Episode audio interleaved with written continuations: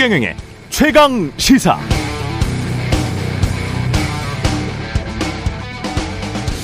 네, 추석 지나자 또 줄줄이 올립니다. 거의 모든 과자, 라면, 우유 값이 10% 넘게 오르네요. 인플레이션 언제까지 갈까요? 지금까지는 전쟁, 코로나 팬데믹 이후 풀어놓은 돈 때문에 그렇다고 하지만 전쟁이 끝나도 상황이 여의치 않을 것 같습니다. 미국은 자국 제조업 육성한다고 공장, 원자재, 부품 다 미국 땅, 미국산, 미국이 지정한 것만 쓰라고 하면서 그렇게 되면 당연히 각국 기업들의 비용 부담이 가중될 것이고 이는 지속적인 물가 상승으로 이어질 가능성이 높기 때문이죠.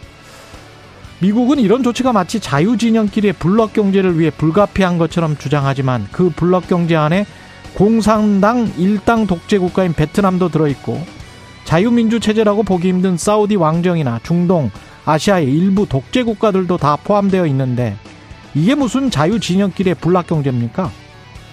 결국 다 미국 이익 중심으로 국가들 줄 세워서 중국이 미국 위협하지 못하도록 하겠다는 것. 그게 미국의 진짜 의도인 것은 명확합니다.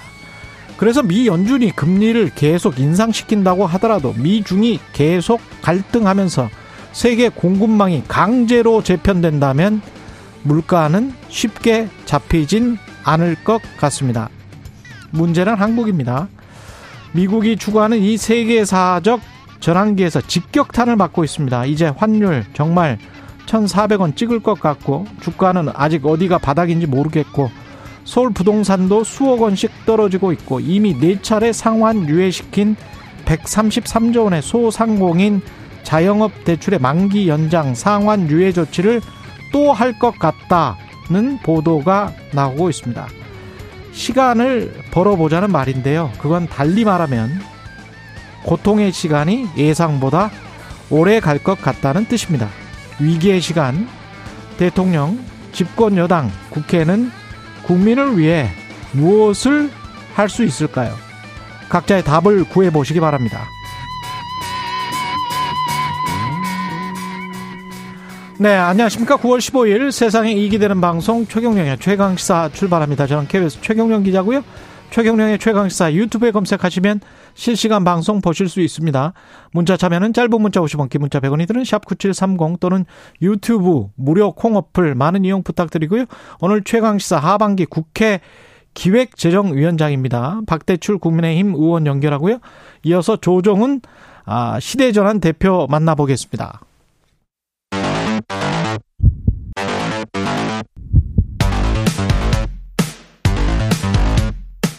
오늘 아침 가장 뜨거운 뉴스 뉴스 unboxing 자 뉴스 unboxing 시작하겠습니다. 민동기 기자 김민아 평론가 나와있습니다. 안녕하십니까? 안녕하십니까? 예, 진짜 찍을 것 같습니다. 1,400원. 예. 어제 서울 외환시장에서 원 달러 환율이 1,390원을 돌파했거든요. 이게 원 달러 환율이 1,390원을 돌파한 것은 2009년 3월 30일 이후에 13년 5개월 만입니다. 1,400원을 돌파할 것이다. 심지어 1,500원까지 올라갈 것이다. 이런 전망까지 나오고 있는데요. 아무래도 지금 뭐 미국의 8월 소비자 물가지수 상승률이 큰 영향을 좀 미친 것으로 보이고요.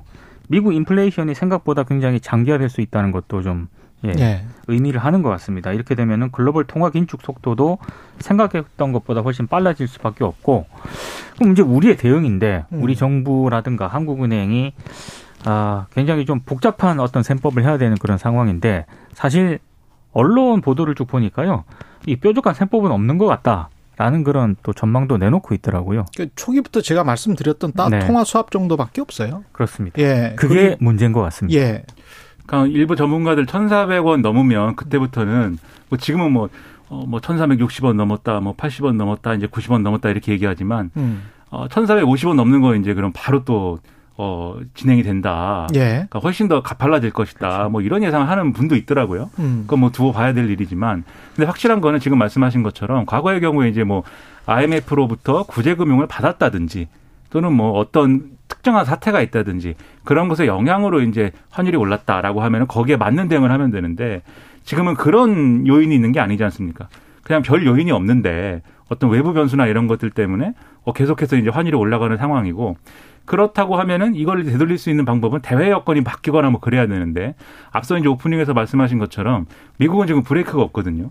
그러니까 이게 인플레이션에 대응한다라는 거에 더해 가지고 America First가 같이 결합돼 있다 보니까 예. 이거는 거의 움직이질 않습니다. 이 구조가. 심지어 이제 과거에 이제 트럼프 행정부에서 예를 들면은 음. 어 America First 이런 거 할 때 그 비정상적인 해법이다라고 미국 내에서도 많은 지적이 있었잖아요, 사실. 근데 트럼프 행정부는 훨씬 나았던 게 지금 돌이켜 보면 미국이 직접 트럼프 행정부가 직접 중국을 때렸어요. 그렇죠. 그렇죠. 관세를 네. 부과하고 중국과 그냥 붙은 거죠. 근데 이거는 지금 바이든 대통령이 하는 전략은 다른 나라의 팔을 비틀고 있는 거예요. 음. 그렇죠. 그 그것이 우방까지 다 포함된 다른 나라의 팔을 비틀면서 중국을 압박하고 있는 거기 때문에 우리가 직격탄을 맞고 있는 겁니다.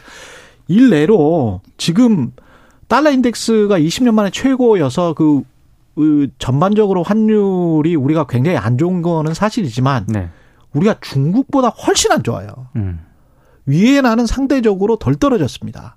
이거는 한국이 완전히 직격탄을 맞고 있는 것이고 가장 큰 타격을 받고 있는 것이다. 이렇게밖에 말할 수가 없죠. 그렇죠. 예. 그러니까 이 부분과 관련돼서 지금 말씀드리다 말았는데 음. 트럼프 행정부 때는 트럼프 행정부의 전략을 비판하던 민주당 내 예를 들면 전문가들도 지금 바이든 행정부의 이 전략에 대해서는 오히려 정당화하거나 이게 옹호하는 그런 분위기거든요. 예를 들면 노벨 상 수상에 빛나는 폴 크루그먼 이런 학자의 경우에도 지금 상황에 이제 어떤 전 세계적인 위기 상황에서 이런 전략은 불가피하다라는 취지의 어떤 해석이나 그런 것들을 덧붙이는 상황이고 그다음에 이제 지금 어 래리, 래리 서머스라든가 이런 이제 과거 민주당 정부에 몸담았던 전문가들의 경우에도 어 제일 먼저 지금 금리 인상의 필요성을 제기한 사람 아닙니까? 지금 국면에서는 그렇죠. 인플레이션 문제 심각하다라는 취지로 거, 지금 민주당의 대응이나 이런 거에 대해서 오히려 이제 어 비판적이라고 하면은 금리를 인상을 훨씬 더 빨리 해야 되고 훨씬 더이 어, 이 래리 서머스 거의 4% 가야 지금 진정이 된다라고 얘기하는 거고 어차피 그럴 거면은 빨리 해야 된다라는 취지로 얘기를 하지 않습니까? 예. 그러니까 이런 것들을 종합을 해보면은 이 흐름을 되돌리기 어렵기 때문에 정부가 예를 들면 지금 뭐 뾰족한 수가 없다라고 얘기하는 그 상황이 정말 이 그게 예를 들면은 정부가 뭔가 역할을 못 하고 있고 뭔가 해답을 못 내서 그런 거면은 비판하고 거기에 대해서 이런저런 대안을 얘기할 수 있겠지만 그런 게 아니라는 점에서 이게 진정한 위기 아니냐 이런 불안감이 지금 커지고 있는 거죠. 이 지금 미국이 인플레이션만 표면적으로는 잡는다 그런 이야기를 하지만 중간 선거 앞두고 지금 말씀하신 것처럼 미국의 역대 대통령들 특히 트럼프 대통령 이후에 지금 중국 혐오 현상이 굉장히 심해졌잖아요. 그렇죠. 지금도 공화당이든 민주당이든 그 지지자들이 다 중국을 싫어해요. 자기 일자리 뺏어갔다고. 근데 그거를 바이든 대통령이 그 프레임에서 나올 수가 없어요. 바이든 대통령도. 왜냐하면 중간 선거도 있고 다음에 또 대선도 있기 때문에 바이든 대통령은 바이든 대통령 나름대로 어 나는 내 일자리 지킨다. 국내 일자리 지킨다. 다른 나라는 안주게 없는 거예요. 지금 오로지 그래서 중국만 타겟으로 하는 그 전략 그러면서 남의 나라 근데 보통은 미국이 그 전에 이제 21세기 들어왔을 때도 그렇지만 80년대도 그렇고 남의 나라를 좀 생각을 했었거든요. 그래서 전반적으로 세계 경제를 관리하는 측면이 있었단 말입니다. 근데 지금은 전혀 그렇지가 않습니다. 네. 그러면서도 또 한편으로는 IRA 뭐 인플레이션 감축 법안이라고 하는데 사실상 인플레이션 조장 법안입니다. 그렇죠. 인플레이션 그 국내에서 본인들 소득은 최대한 높이겠다는 거예요. 어떻게든 국내 경기는 미국 내 경기는 살리면서 다른 나라들한테 다 전가시키는 그런 식이거든요. 그러면서 강 달러가 경기가 지금 워낙 좋기 때문에 그거는 또 계속 유지시키는 아주 묘한 전략으로 지금 가고 있는데 그러니까 이렇게 쉽게 말하면 그거 아닙니까? 우리가 어려우니까 나는 살아야겠다. 다른 그렇죠. 나라는 모르겠다. 그렇죠. 그거거든요. 지금 보도를 보면 바이든 행정부 굉장히 지금 상황 만족스럽다는 거예요. 이제 그렇죠. 인플레이션 감축법이나 이런 것들이 그렇죠. 미국 네. 여론의 기호에 맞고 그 덕분에 중간 선거 불리할 거를 예상을 했는데 음. 우호적인 환경으로 변화되고 있다 이렇게 자평하고 있다는 거 아닙니까? 근데 음. 이 상황에서 한국 정부가 할 게 없다. 물론 뭐 통화 수합이나 이런 것들 제가 여러 차례 말씀드리긴 했습니다만은 처음부터 그 대통령 취임하자마자 그뭐 취임 전에도 그런 그런 기조긴 했습니다만은 취임했을 때는 조금 신중을 했었 신중했었어야 되는데 그냥 한미 공조 공, 공조가 아니죠. 음. 한미 동맹을 그냥 추상적으로 선언만 하고 강화시킨다고 하고 그리고 바이든이 위고 투게더라고 분명히 이야기를 했지 않습니까? 와가지고. 그러면 위고 투게더에 관한 실질적인 조치에 관해서 미국 내 미국 정치권에 좀 이야기를 할 수 있는 정부가 돼야 되는데 그런 이야기는 전혀 없잖아요. 그렇죠. 예, 우리가 다 퍼줬어요, 사실. 5월 이후에 그뭐줄 거는 다 줬어요. 한국이 굉장히 큰 기여를 했다고 스스로 평가합니다. 아, 그렇죠. 예. 네. 그 돌아다니면서 바이든 대통령이 한국 얘기 되게 많이 하잖아요. 근데 뒤통수 때리는 게 마이크론 테크놀로지가 지금 20조 원 넘게 그리고 장기적으로 보면 100조 원이 넘게 지금 투자해서 메모리 반도체 만든다는 거는 메모리 반도체를 60% 70% 장악하고 있는 한국을 음. 뭐 그냥 안중에 없는 겁니다. 그다음에 전기차 보조금 같은 경우도 똑같은 것이고 네. 그러면은 우리가 가장 지금 큰 게 반도체하고 차인데 그걸 다 그냥 본인들도 그거 다 하겠다. 이건 뭐 어떻게 받아들여야 될지 모르겠습니다. 왜 이렇게 바이든 대통령이 한국을 음. 빨리 방문을 해서 한미 정상회담을 했을까라는 의문도 요즘 들고 그때 있습니다. 그때 어떻게 보면 이, 얻을 것을 얻었어야 되는데 그때 확실히 통화 수합과 관련해서 이야기를 했어야 되는데 그것도 지금 못 받고 어떻게 보면 다 내준 거잖아요. 그래서 이번에 윤석열 대통령이 18일부터 예. 25일까지 순방을 하는데 음. 지금 이 순방 전에 메시지를 보면은 북한의 핵 문제, 비핵화 문제나 이런 것에 좀 방점을 찍는 듯한 느낌이에요. 그런데 실질적으로는 지금 말씀하신 것처럼 다소 이제 늦었지만 다소 늦었지만 지금 예를 들면 제기되고 있는 여러 가지 경제 현안에 대해서 그 환율이든 뭐 전기차 보조금 문제든 이것들에 대해서 어느 정도의 양해 또는 약속 또는 어떤 뭐 뭔가에 대한 대책 이런 것들을 만들어 가지고 오면은 그 상당한 성과로 평가를 받겠는데 지금 사실은 이 전문가적인 시선을 보면 그게 비관적인 상황이겠습니다만 그렇죠. 네. 그래도 그 성과를 내야 한다는 얘기를 안 할 수가 없는 거죠. 그리고 환율과 물가에 관해서 그 이게 도대체 내, 내 특히 이제 물가는 좀 어느 정도 인식을 하실 거예요. 실질 소득이 감소하는 거구나. 그런 거를 몸으로 체감하실 거지만 환율이 도대체 뭐가 문제지?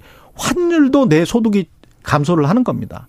우리가 그 GDP 있지 않습니까? 네. 국내 총생산 구할 때 3만 5천 달러 뭐 1인당 뭐 이런 거 구하잖아요. 그거 다 기준이 달러예요. 그렇죠.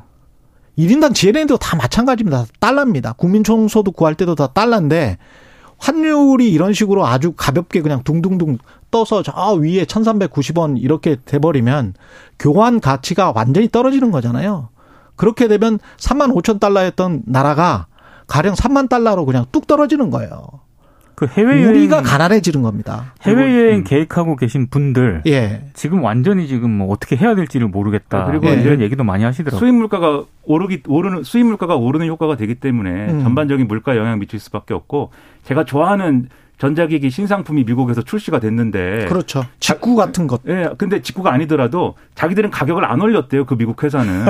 근데 한국 출시 가격은 오릅니다. 당연하죠. 예. 너무 슬픈. 그러니까 이건 전자기기를 얘기했지만 음. 다른 모든 분야가 마찬가지일 거라는 맞습니다. 큰일입니다. 예. 저도 그 아이 그 핸드폰을 사용하는 유저 가운데 한 명인데 이번에는 포기를 좀 해야 될 것 같아요. 아, 매번 사셨나 보군요. 네. 음. 거리가 괜찮으신가 봅니다. 아니 너무 비쌉니다 이번에. 이게 환율과 물가는 우리의 삶이 가난해지는 것이다. 이거는 큰 일입니다. 예. 그래서 나중에 수치로 나오면 연말에 수치 뭐 내년 초에 수치로 나오면 그때 가서 느끼시겠지만 지금 우리는 계속 지금 가난해지고 있는 거예요. 예. 그래서 환율과 물가를 계속 이야기를 하고 있는 거예요. 말씀하시니까 굉장히 아, 그 슬퍼지네요. 예. 우울하네요. 네, 우리는 계속 가난해지고 있다. 예. 네. 가난했는데 더 가난해진다.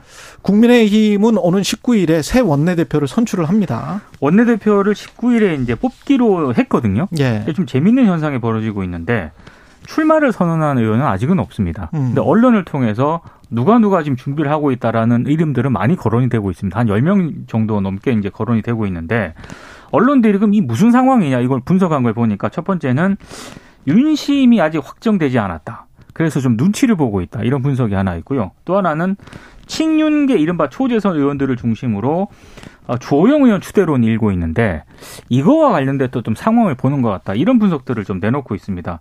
개인적으로 조영 의원의 입장이 궁금했는데 오늘 조선일보에 살짝 언급이 됐더라고요. 원내대표 하겠다는 후배들이 많지 않느냐. 추대가 좀 부담스럽다라는 입장을 밝혔지만 거듭되는 설득에 고심하고 있는 것으로 알려졌다. 이렇게 지금 보도한 대목이 있습니다. 그러니까 본인도 지금 슬슬 고민을 하고 있다는 그런 얘기인 것 같고요. 아, 물론 이제 반대 의견도 있습니다. 그러니까 두 차례 원내대표를 하는 게 이게 좀 온당하지 않는 것 같다 이런 음. 좀, 좀 지적이 있고요. 한 명이라도 출마 의사를 밝히면은 추대가 현실적으로 좀 힘들지 않겠느냐 이런 전망도 나오고 있는데 특히 이제 정진석 비대위원장의 의총에서 어, 비대위원장으로 선출이 될 때 박수로 추인을 했거든요. 그때 이제 좀 비판했던 의원, 의원들이 여기가 북한이냐 뭐 이렇게까지 비판을 했기 때문에 이것도 좀 상황을 봐야 될 것 같습니다. 근데 아무래도 좀 윤심이 핵심적인 변수가 되지 않겠느냐라는 그런 분위기가 좀 있는 것 같은데 이진복 정무수석이 어제 국회에서 기자들에게 이 질문을 받았거든요. 그러니까 대통령실이 원내대표 경선에 관여한 건, 관여하는 것은 있을 수가 없는 일이다. 이런 입장을 밝혔는데 언론들은 변수는 결국 윤심이다. 이런 기사를 계속 쏟아내고 있습니다. 음. 그러니까 분명히 이제 주초에만 해도 친윤계 초대선 의원들이 특정 의원을 지지할 것이다. 원내대표 선거 출마한다고 하는 이른바 친윤계에 속하는 그런 전망이 막 나오다가 또 이제 뭐이 어, 그제 어제 이렇게 되면서 주호영 원내대표 추대론이 또 급부상하고 있다. 뭐 이렇게 이 상황이 막 변하고 있는데 그러니까 이게 옛날 같으면은 원내대표 하고 싶은 사람들이 많잖아요, 지금. 예. 그런 상황에서 누가 추대합시다라고 그러면은 다 일제히 나와서 말도 안 되는 얘기다라고 했을 거거든요. 근데 지금 사실 뭐 별로 드러내놓고 얘기하는 사람들이 이 중진 중에 나가고 싶은 사람이나 또는 이른바 비윤계에 속하는 요 일부밖에 없어요. 다들 입을 다물고 있는데 왜 그런 거냐? 제가 볼 땐 크게 두 가지 원인이 있는 겁니다. 첫째는 이제 어, 지금 말씀하신 대로, 어, 초재선들이 그 주장을 최근에 하니까, 아, 이게 윤심인가? 이제 요게 있는 거고. 그 다음에 두 번째는, 그러니까 지금 이제 가처분이 어떻게 될지 모르기 때문에 만약에 정진석 비대위원장의 직무가 뭐 정지된다거나 하는 상황이 있을 경우에 그럼 새로 뽑히는 원내대표가 그러면 일종의 이제 직무대행을 해야 되는데 그렇죠. 음. 그걸 할 수 있는 사람이어야 되는 거 아니냐? 그러면 주호영 의원이 적합하지 않느냐? 뭐 이 얘기가 있어가지고 지금 약간 추대론이 힘을 좀 받은 상태인 것 같아요. 다만 이게 이것만 가지고 설명할 수 있는 거냐? 왜 그러면 초대선들은 조호영 추대론을 얘기하는 거냐? 굉장히 제가 볼 때는 복잡한 변수들이 많이 껴 있습니다. 그래서 첫 번째로 이제 어 아무래도 원내대표는 중진급 인사들이 되는 건데 음. 그 중에 이제 이른바 친윤이라고 불리는 분들은 소위 말하는 윤핵관들은 좀 퇴조해 버린 것이고 예. 이 중진들 중에 만약에 될 가능성이 있다라고 하면은 완전히 친윤인 것 같지는 않은 사람들이 좀 남아 있는 상황에서 그 전부터 정치했던 분 그렇죠. 예. 그러면 그 중에 그래도 말 통하는 거 이제 조호영 의원 아니냐 이런 심리가 하나가 있는 것 같고 두 번째는 워낙 지금 인심을 잃었어요. 소위 말하는 윤핵관을 중심으로 한 중진 중에 이제 친윤계 그룹이라고 했던 분들이 그래서 그 여론을 의식하는 거 요게 작용하는 것 같고 마지막에 이게 전당대회하고 연관지어서 또 생각할 수밖에 없는 그런 정치권에 늘 나오는 셈법이 있습니다. 국민의힘 같은 경우에는 원내대표가 예를 들면 영남 출신을 하면은 전당대회 대표는 비영남이어야 되는 거 아니야? 이 구도가 있거든요. 예. 반대 구도도 얘기를 하고요. 만약에 음. 대표가 영남 출신 될 것 같으면은 원내대표는 수도권이어야 되지 않아? 근데 조영 의원이 영남 출신이죠. 그 수도권 만약에 전당대회와 연관지어서 보면은 뭔가 수도권 출신인데 친윤에 가까운 그러한 당권 주자를 원하는 쪽에서는 뭐 조영 원내대표 추대론 한번 밀어볼 만하지 않아 이런 판단을 또 할 겁니다. 그러니까 음. 이런 것들이 다 겹쳐져 갖고 추대론으로 나오고 있는데 결과적으로 추대론이 되려면 지금 앞서 말씀하신 것처럼 다른 사람들이 출마를 그냥 안 하고 여기 동의를 해줘야 되거든요. 예. 그럴 가능성은 크지 않다고 보기 때문에 현실적으로 가능할까 저는 좀 의문이 있습니다. 지금 뭐 원내대표 하마평 오르는 다른 의원들도 있는데 기재위원장인 저 박대출 의원이랑 이따가 이야기를 하니까 박대출 의원은 생각이 많이 다를 거예요. 주호 영 추대론에 그렇죠. 관해서. 네, 그렇죠. 네. 많이 다를 그 겁니다. 그 초재선 뭐 이렇게 추대한다고 하는 사람들이 그렇게 많지 않을 걸 뭐 이렇게 이야기할 수도 있는 것이고. 그렇습니다. 네. 예. 이야기를 좀 들어보겠습니다. 이준석 전 대표와 국민의힘은 어제 또 법원에서 만났습니다. 가처분 관련해서 이제 공방을 좀 벌였는데요. 예.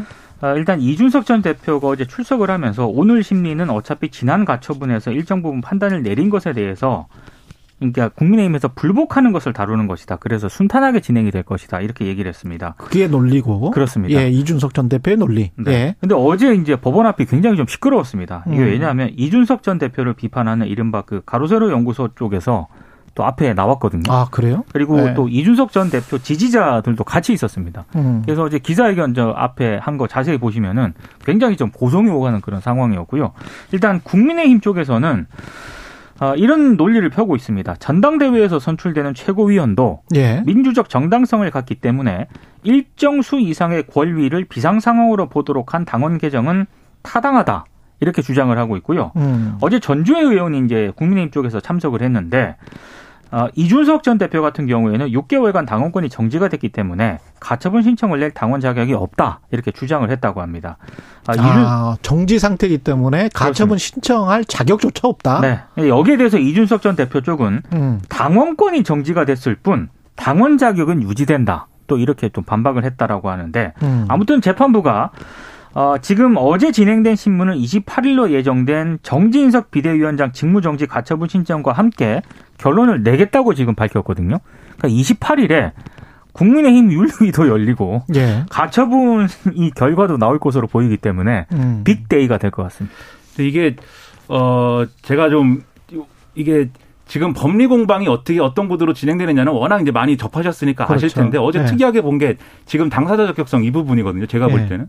그렇죠. 갑자기 나왔네. 이게. 갑자기 네. 얘기를 하기 시작했어요. 국민의힘이. 그리고 회사에서 정직당하면 회사원 아닌가? 그렇죠. 그게 이제 그래서 예를 들면은 당원 당규에 의해서 부당한 징계를 받았다라고 생각하는 예. 또는 부당하게 제명이 됐다라고 생각하는 어떤 사람이 이 당원 당규는 잘못됐다라고 그러면은 법적인 쟁송을 할 수가 없다는 거냐. 음. 그러니까 상식적으로 잘 이해는 안 되지 않습니까? 예. 근데 이게 이 이해 안 되는 얘기를 왜 했을까? 그리고 왜 이걸 주요한 어떤 쟁점처럼 얘기를 했을까? 그러니까요. 28일 그렇죠. 뭔가 예고편 아니냐 이런 거예요, 지금 아. 내용이. 28일 날 지금 뭐 28일 날 결론이 날 수도 있다고 말씀하셨지만 법원에서 이 신문만 하고 결론 그날 안 내릴 가능성이 있거든요. 그렇죠. 아. 그런데 윤리는 28일 날 진행이 되는데 물론 윤리도 이준석 대표권을 다룰 것이냐는 확정되지 않았지만 그날 만약에 뭔가 그런 게 나온다고 하면 그 윤리가 그리고 오전에 먼저 한다면 그렇죠.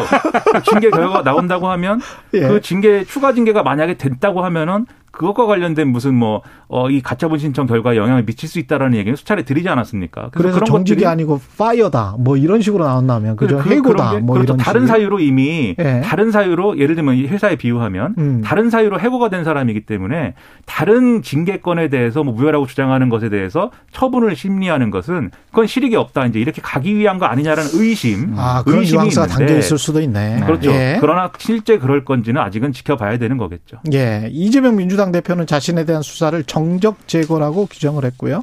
권성동 전 원내대표는 도적 제거 이렇게 이야기를 했고요. 그러니까 정부도 예. 정쟁 또는 야당 탄압 정적 제거에 너무 국가 영향을 소모하지 마라 이렇게 예. 어제 최고위에서 얘기를 했거든요. 예. 그러면서 모든 정치의 목적은 국민의 삶을 개선하는 것이다. 그래서 대리인으로 충직하게 국민 삶을 개선하는 데 집중하겠다 이렇게 얘기를 했습니다.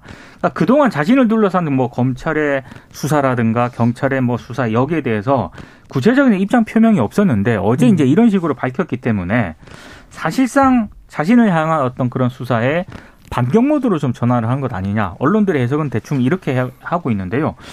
그 영수회담을 제안을 하지 않았습니까? 이재명 대표가. 근데 이제 어제 대통령실에서는 그 1대1 영수회담은 말고 어, 정의당까지 포함해서 또 국민의힘 상황이라든가 정의당 상황이 정리가 되면은 대표와 원내대표 해가지고 뭐 6 플러스 1, 뭐 이 정도는 생각을 하고 있다 이런 입장이 나온 것 같은데, 어, 여러 가지로 지금 이재명 대표에 대해서는 국민의힘이 좀 불편해하는 시각이 분명히 있는 것 같습니다. 네. 저는 한쪽은 정적 제거하지 말라 그러고 한쪽은 도적을 잡는 거라 그러고 뭐 이런 거는 서로 좋을 얘기하는 거죠. 서로에게 그렇죠? 도움이 되는 얘기를 지금 하고 있습니다. 그렇죠. 상당히 의문인 구도인데 음. 근데 그거는 뭐 수차례 말씀드렸으니까 그건 그렇다 치더라도 이 대표 간, 그러니까 이 대통령과 대표 간의 회담까지 이 문제로 해석하지 말았으면 좋겠어요. 그러니까 음, 이재명 대표가 어떤 좀 따로 따로 좀 생각을 해봐라. 그렇죠. 뭐 민생 음. 현안을 다루자는 거지. 그 자리에서 예를 들면 이재명 대표가 윤석열 대통령에게 왜 날 수사합니까? 뭐 이렇게 따질 수는 없는 거잖아요. 민생을 논하는 자리인 거지. 근데, 근데 어제 국민의힘 쪽에서는 정치적 어. plea bargaining이라는 용어까지 나왔거든요. 그러니까 아. 실제로 그렇게 보고 있다는 거죠. 그러니까 그런 이게 제가 볼 때는 좀 과도한 얘기고 그런 것들은 오히려 아니 대통령이 검사도 아닌데 거기 가서 plea bargaining을 할 필요는 없는 거죠. 그렇죠. 그러니까 제가 볼 때는 오히려 대통령실과 국민의힘도 네. 어 다 같이 만나면 되는, 되는 거 아니냐 만나자 오히려 적극적으로 얘기할 필요가 있고 이재명 대표도 굳이 굳이 대통령하고 야당 대표만 만나야 된다는 입장 아니거든요. 수차례 밝혔는데 형식과 아. 내용 구애받지 않겠다. 다자회담 해도 된다. 그렇죠. 여당 그렇죠. 대표 포함해서 상관없다는 얘기를 수차례 했기 때문에 음. 빨리 만나서 뭐 사법 리스크 이런 얘기 거기서 하지 말고 음. 빨리 만나서 민생 어떻게 현안 챙길 것이냐에 대해서 머리를 맞대는 모습을 국민들에게 빨리 보여줘야 되는 거 아니냐 그런 생각 갖고 있습니다. 예, 여기까지 듣겠습니다. 뉴스 unboxing 민동기 기자 김민아 평론가였습니다. 고맙습니다. 고맙습니다. KBS 라디오 최경영의 최강시사 듣고 계신 지금 시각 7시 44분 4분입니다.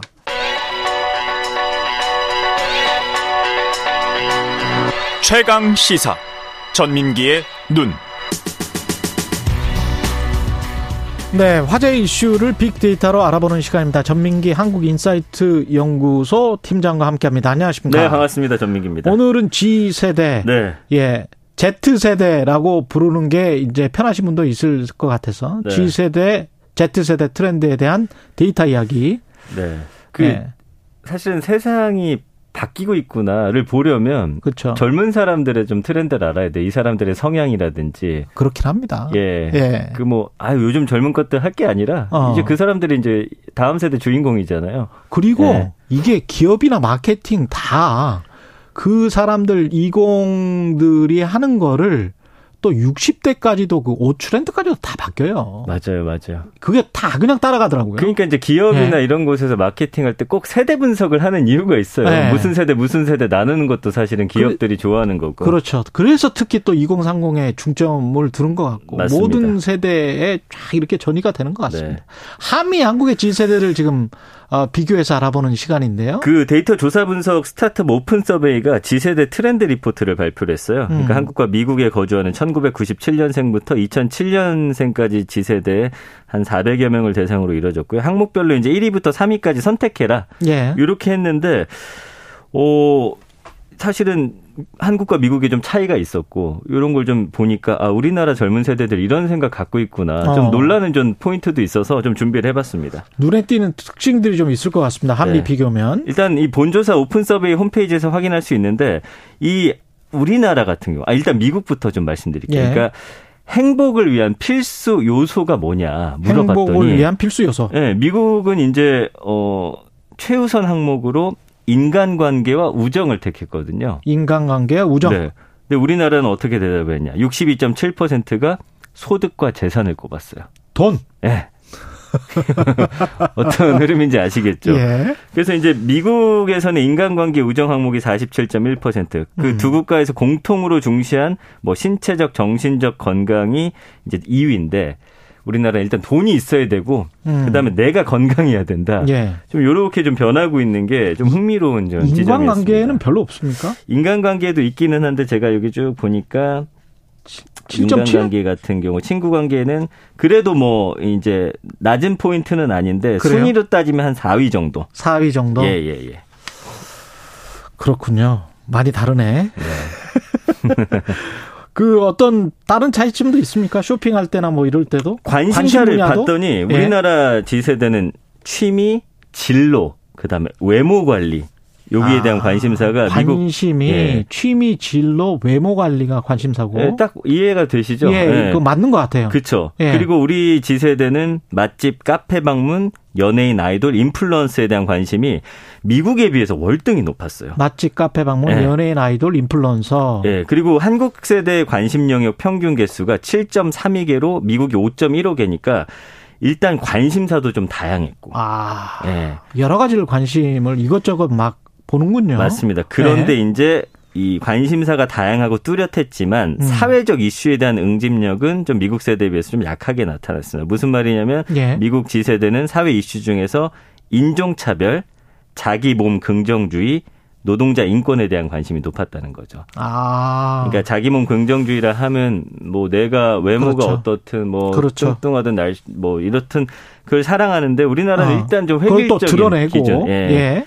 특히 인종차별은 뭐 우리나라는 사실 인종차별 이 국가 오, 내에서 그렇죠. 받는 경우가 없기 때문에 예, 예. 뭐 그런 건 좀 다르긴 합니다만 음. 그래서 우리나라는 이런 사회적 이슈 중에서는 그렇다면 어떤 거에 관심이 있냐 기후 변화, 기후 변화 정도. 예, 예. 취업난, 젠더 갈등, 예. 취업난. 네. 이것도 이제 취업이네요. 진로랑 맞습니다. 비슷하네. 그리고 이제 다이어트 갈등. 맞습니다. 다이어트 예. 외모 관리, 아이돌 인플루언서에 관심이 좀 많았고 예. 몸 자기 몸에 대한 긍정주의에 대한 응답은 0.9%밖에 안 됐는데 예. 예. 전보다는좀 늘어난 거라고 합니다. 자기 자신을 좀 사랑하는 음. 그런 법을 좀 많이 가르쳐야 될 것 같아요.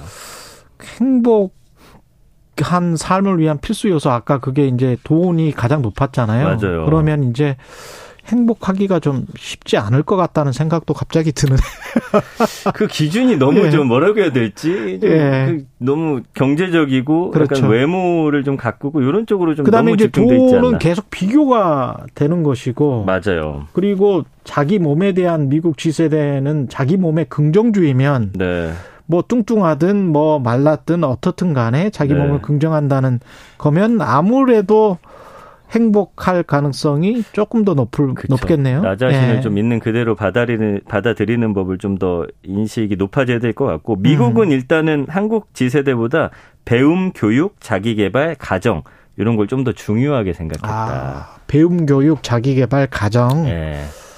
예. 어떤 뭐가 더 좋고 바람직하고 뭐 이런 말씀은 드리지 않겠습니다. 예. 그렇습니다. 예. 그게 지금 우리 젊은이들의 어떤 가치 판단이니까. 음, 예. 쇼핑할 때도 같은 세대인데 네. 차이점이 좀 있습니다. 온라인 쇼핑할 때 이제 미국 지세대보다 한국 지세대에서 모바일 네이티브 특징이 더 뚜렷하게 나타났어요. 무슨 말이냐면은 태어나서부터 이런 IT 기기나 이런 것들을 훨씬 더 익숙하고 빠르게 접한다는 거죠. 우리나라가. 예. 아무래도 IT 강국이다 보니까.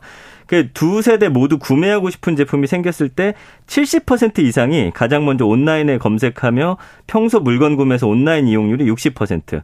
근데 이제 물건 구매할 때 한국 지세대 모바일 이용률은 55%로 이제 뚜렷한 강세를 보입니다. 그러니까 휴대폰으로 사- 산다는 거예요. PC보다. 예. 근데 이제 미국은 PC 이용률이 한 25% 돼서 우리나라보다는 한 두 배 정도 높더라고요. 그러니까 음, 우리나라 이제 아이들은 PC도 많이 안 쓰는 거죠. 예. 그렇군요. 예, 그래서 온라인 구매할 때 한국 지세대는 주변 지인으로부터 얻는 정보에 영향을 좀 많이 받는다고 했는데 음. 미국 지세대는 브랜드 공식 홈페이지 정보를 많이 본다. 뭐 이런 차이가 직접 있었고 가본다. 오프라인 같은 경우는 우리나라 젊은이들은 편의점을 중심으로 이루어졌고 음. 미국은 대형마트를 중심으로 대형마트를 중심으로 예, 이런 차이가 있습니다. 경험의 차이가 많이 다를 것 같습니다. 스마트폰 앱에서 다섯 개 앱만 남길 수 있다면 네. 어떤 앱들을 남길까? 그것도 흥미롭네요. 재밌더라고요. 우리 나라는 이제 1위가 카카오톡, 2위가 유튜브, 3위 인스타그램. 예. 예. 미국은 인스타그램, 스냅챗, 유튜브. 뭐 큰 차이는 없었습니다. 이건 비슷했어요. 아, 구글 좋겠습니다. 유튜브, 인스타그램 다 들어갔네. 맞습니다. 예. 알겠습니다. 여기까지 하겠습니다. 마지막 시간입니다. 전민기에는 모든 눈이 땡땡땡의 눈이 폐지가 돼서 예. 예. 전민기 팀장 그동안 수고 많으셨습니다. 너무 감사드렸고요. 예. 예, 앞으로 더 번창하시기 바랍니다. 예. 지금까지 전민기 한국인사이트 연구소 팀장이었습니다. 고맙습니다. 감사합니다. 예. KBS 일라디오 최경련의 최강시사 1부는 여기까지고요. 잠시 후 2부에서는 국회 기획재정위원장 박대출 국민의힘 의원 조정훈 시대전환 대표 만납니다.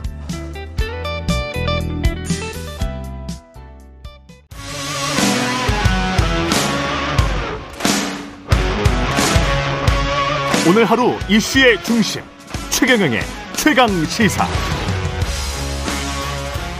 네, 윤석열 정부 첫 정기국회가 본격적으로 시작됐습니다. 여야 모두 민생 경제 회복에 드라이브를 걸겠다라고는 하고 있는데 고물가 고환율 상황을 어떻게 극복할지가 관건입니다. 나라 살림과 경제 정책 전반의 심의를 책임지고 있는 국회 기획 재정위원회 기재위 위원장 맡고 있는 국민의힘 박대출 의원 전화로 연결돼 있습니다. 안녕하세요, 의원님. 네, 안녕하십니까. 예. 지금 뭐 하반기 국회 기재위 최대 현안은 뭐가 있을까요? 네, 아무래도 그 기재부가 내놓은 그 세제 개편안 예. 그게 될 것 같습니다. 예. 세제 개편안 중에서도 가장 큰 거는 뭐 법인세 이쪽으로 보십니까?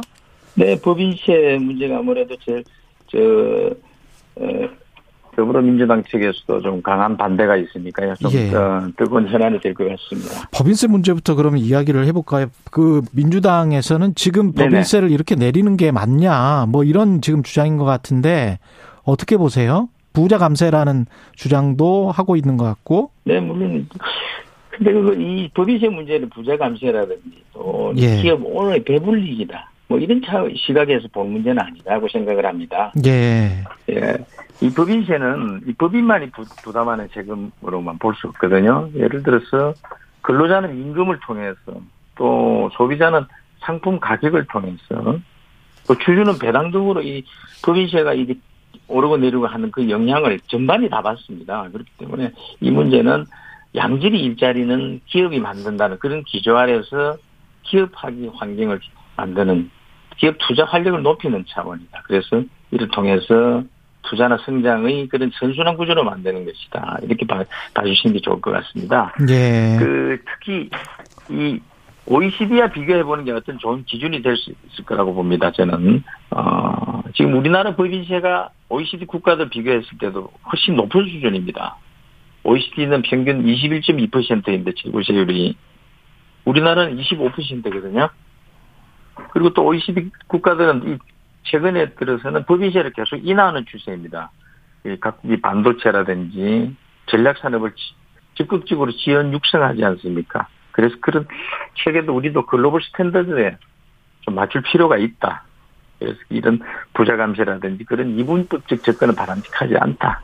어. 그런 생각입니다.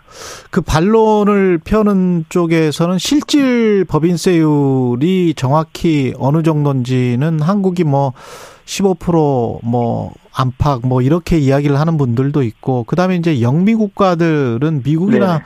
영국은 지금 또 법인세를 올리겠다는 쪽으로 또 트렌드가 바뀌고 있어서 그런 네. 부분은 어떻게 보시는지 모르겠습니다. 법인세 그 실효세율 문제인데요. 음. 그것도 우리 우리나라가 훨씬 국제적으로 높은 수준입니다. 2019년 기준으로 해도 21.4%거든요. 예, 실효세율도 우리가 높다. 우리가 높다. 일본 18.7, 미국 12.5%입니다. 예. 알겠습니다. 그리고 네네. 예 예. 종부세 법인세율도 사실 2020년째하고는 오히려 꾸준히 상승 올라가는 추세거든요. 음. 예. 그 종부세와 관련해서는 지금 네. 민주당이랑 네. 합의 본 게 있고 합의를 못 본 부분이 있을 텐데 합의를 못 본 부분은 어떤 부분일까요? 네, 그, 그, 이 최고 한도의 특별 공제를 삼, 삼은 거는 그러니까 최고 세율 지금 현재 11억이지 않습니까? 예. 종부세 기준으로. 예. 그것을 14억으로 인상하는 부분인데요. 예. 이 부분에 대해서는 지금 민주당이 관광이 반대해서 예. 지금 올해 그 종부세 어, 개, 개편 때 그, 이번에 포함되지 않았습니다. 안타깝게. 그런데. 아, 그렇군요. 그 네. 사실 이런 시각에서 봐야 됩니다. 전체적으로 종부세를 완화하는 내용으로 저 지난번 그 세제 개편안을 통과시켰거든요. 예. 근데 그, 이, 이 2년 전, 작, 작년 또 그리고 음. 지난해, 지지난해 종부세를 안 내던 분들이 9만 3천 명이 지금 이대로 가면은 올해 종부세를 내야 합니다. 음. 그, 그, 그분들에게는 종, 종부세를 안 내던 분이 종부세를 9만 3천에 내야 한다고 그건 종부세 완화가 아니죠. 음. 오히려 종부세가 강화되는 거죠. 그래서 그런 점에서 그런 일분들을 구제를 해야 된다는 차원에서 저희들은 그, 그 공제를 11억에서 14억으로 한도를 높일 필요가 있다. 음. 뭐 이렇게 지금 저희들은 보고 있는 것입니다. 세수 부분도 있지만 세출 부분에서 그 민주당 주장은 이런 것 같아요. 아마 그 법인세를 인하하지 말고 지금은 네. 당장 돈 쓸 게 많고 그러니까 수혜 등으로 뭐 재지난 뭐 재난지원금을 좀 높인달지 기초연금을 좀 어떻게 30만 원에서 40만 원으로 높여본달지 뭐 이런 식의 방안을 제안하고 있는 것 같은데 어떻게 보십니까? 그런 부분도 이제 국가 재정에 큰 부담을 줄 수 있는 수준이기 때문에 또 재난 지원금 같은 경우에는 이번에 포항이라든지 이번에 그 태풍 피해가 크지 않습니까? 예. 그런 부분에서는 지원이 당연히 이루어져야겠죠. 이루어져야겠지만은 어 전반적으로 국가 재정이 건전화될 수 있느냐 문제냐 음. 이런 차원에서 봐야 될 것 같습니다. 예를 들자면은 기초연금도 기, 그렇습니다. 예. 기초연금 문제도 지금 이제 높일 필요도 있겠지만 현실적으로 음. 우리가 지금 GDP 36% 수준이었거든. 5년 전만 해도요. 예. 우리 국가 재무가. 예. 근데 문정권은 5년 동안 급등해하고 지금 50% 수준까지 지금 육, 어, 올라 있단 말입니다. 육박해 있죠. 예. 그렇습니다. 그래서 음. 지금 이게 저 같은 경우만 해도 올해 지금 국가재정법을 이제 개정안을 제가 제출을 할 준비를 하고 있습니다. 예. 그래서 정부 예산안을 편성할 때 관리 재정 수지를 GDP 대비 마이너스 3%로 유지하는 내용을 제가 담고 있거든요. 아. 네, 그래서 그런 국가 그 재정을 지금 이제 국가 채무를 더 이상 이렇게 막만하게 운영해서는 안 된다. 그러니까 결국 그것은 우리 네. 국민들의 세금이고 우리 아들 딸들이 나중에 갚아야 될 빚이고 그, 그 빚을 우리 자식들에게 물려줄 수는 없는 일 아니겠습니까? 근본적인 그런 예. 국가 재정을 얼마나 튼튼하게 하느냐에도 초점이 맞춰져야 된다 그렇게 네. 생각합니다. 일리가 있는 말씀인데요. 관리재정 네. 수지 이제 적자폭을 GDP 3% 이내로 제한하는 거를 또 재정 준칙 도입을 지금 주장을 하시고 계시잖아요. 네, 뭐 정부는 2024년부터 예. 그걸 적용하겠다는 것이죠. 2024년부터. 네. 근데 이제 이게 매년 이렇게 하게 되면 혹시 이런 뭐 코로나 팬데믹 상황이랄지 이런 금융위기 상황이랄지 이럴 때는 어떻게 되는 건가요? 그런 문제도 충분히 그, 그 국가 재정의 폭에서 예. 이렇게 해결을 해 나가야죠. 또, 또, 정말 최소한도 필요, 최소한도 줄여야겠지만은, 예. 정, 정말 시급하다면은 또 그거 뭐 추경도 또 감안해 볼 수 있는 것이고 아. 그 지금은 뭐 추경 문제를 논의할 때는 아니죠. 예. 그러나 언제든지 비- 비상시에는 할 수 있는 그런 국가 재정 정책은 유지를 해야 된다 이렇게 보는 아, 보는 게 맞을 것 같습니다. 그러니까 재정 건전성은 유지하되 부칙이나 뭐 그렇- 이런 거를 둬가지고 특별한 경우에 제, 그 경제가 굉장히 안 좋을 경우에는 경기 부양책이나 이런 거는 쓸 수 있도록 할 수 있는 그- 뭔 조항은 그런 만들겠다 뭐 이런 말씀이죠. 기본적으로 가져야 되는 것이죠. 예. 그 이재명 대표 그 정부 예산안 관련해서도 어, 민주당에서 뭐 비정하다, 비정한 정부 예산안이다, 뭐 이런 이야기 했었었잖아요. 네네. 어, 야당 협조가 특히 이제 기재위는 필요할 것 같은데 어떻게 네. 보세요? 저 이게 뭐 저 기본적으로 민생에 필요한 정책 이번 정기국회도 민생국회가 돼야 되는 것이고 음. 민생에 필요한 예산은 충분히 확보가 되어야 되죠. 그러나 이것을 포퓰리즘적으로 접근하는 것은 바람직하지 않다. 지나치게 지난 5년간의 그런 이 나쁜 성적표가 포퓰리즘적으로 접근해서 우리 국민들이 이 세금을 결국은 이 빚을 늘려놓은 그 현실을 좀 감안을 해야 될 것 같습니다. 예. 지난번에 한미 정상회담 전에 국민의힘 송일정 정책위 의장도 통합사업 관련해서 뭔가 좀 진행이 되고 있다 이런 말씀을 해서 언론에 보도되기도 하고 그랬었는데 네네. 한미 통합사업 관련 그 대선은 어떻게 좀 진척이 되고 있는 건지 지금 환율이 좀 안 좋으니까요. 네네. 어떻게 보십니까 이, 이 문제는? 지금 현재 아직까지는 통화수업 수업가 크게 필요하지 않다는 게 아마 정부 입장일 것 같습니다. 아, 근데? 예. 이게 통화 수업가 필요하지 않다 그러면 이 통화 수업 자체를 반대하는 것처럼 비춰질 수도 있거든요. 음. 그- 그런 점은 또, 또 조심을 해야 되는 게 아닌가. 필요하면은 통화 수업은 언제든지 할 수 있다. 그런 메시지를 항상 확보해 두는 거. 다만 지금은 아직은 때가 아니다. 적기를 찾아야 된다. 적기를 놓치지 않는다. 그래서 우리 경제는 심리라고 하지 않습니까? 예. 그래서 필요하면 언제든지 우리가 꺼내, 꺼낼 수 있는 카드다. 그런 메시지 내는 것도 우리는 검토는 한번 해볼 필요가 있지 않느냐. 다만, 현재로서는 유동성 관련 지표가 음. 그렇게 크게 나쁘지는 않다. 음. 어, 뭐, 국내 외화 유동성 여건은 양호하고 현재로서는 예. 또 외화 자금 상황, 그렇기 때문에 이 외화 자금 상황을 좀 재정비를 한다거나 어. 또 개인과 기관 투자가는 자금 자본 흐름 같은 이런 데 대한 모니터링이라든지 예. 또 리스크 관리라든지 또 뭐 그런 부분에 좀 집중을 해서 어, 일단 이 상황을 음. 예의주시하면서 보는 게 어, 지금으로서는 해야 될 방향이 아닌가 생각합니다. 그 말씀도 맞는 것 같습니다. 제가 오늘 네. 아침에도 한국 CDS 프리미엄 차트를 보고 왔는데 네, 그렇게 위험한 상황은 아니고 네, 뭐 그- 많이 떨어졌더라고요. 예, 예. 7월보다는 많이 떨어졌는데 네, 네, 그럼에도 불구하고 이제 환율이 너무 높으면 수입 물가랄지 뭐 이런 것들 그다음에 서민 경제가 좀 힘들어지는 측면이 있기 때문에 네. 그럼 미국에서 뭐- 좀 받아줄 수 있다면 뭐 추진을 그 해보는 게 낫지 않을까요? 네, 지금 이, 그, 환율 문제 같은 경우에는, 예. 어, 미국의 이제 이 giant step, 급속한 이 금리 상승이 있지 않습니까? 예. giant step이라든지 또 글로벌적인 이런 달러 강세, 그 이런 데 기인하고 있는 거거든요. 그래서 음. 지금은 이 외환 자금 상황을 실제하게 좀 재정비하는 것은 필요하다고 봅니다. 예, 알겠습니다. 그리고 민생 영수회담 또는 뭐 이재명 그 민주당 대표 측은 뭐 여러 가지 지금 제안 뭐 여러 사람이 만나도 괜찮다 다당이 네. 다 만나도 괜찮다 이런 제안을 지금 다섯 번째 하고 있는 것 같은데 네. 어, 어떻게 생각하세요? 이거는? 네, 뭐 어제 보니까 그저 대통령실에서도 음. 이번 그저 조문 순방을 하시지 않습니까? 우리 여전히 예, 대통령께서 그 다녀오셔가지고 어 여야 또 원내 대표까지도 포함 필요한 포함하는 그런 어 회동을 추진하겠다 뭐 이런 아. 입장을 내놓은 것 같더라고요.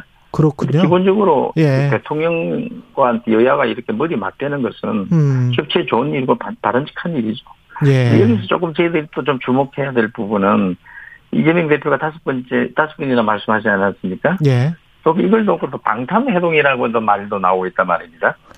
그래서 이런 부분은 또 좀 어떻게 우리 국민들에게 비춰질지. 예. 뭐 지금 대장동, 백현동 개발 비리 의혹이라든지 예. 또뭐 성남 FC 부부 후원금 모금 의혹이라든지 어. 변호사 대납, 대납 의혹이라든지 또 어.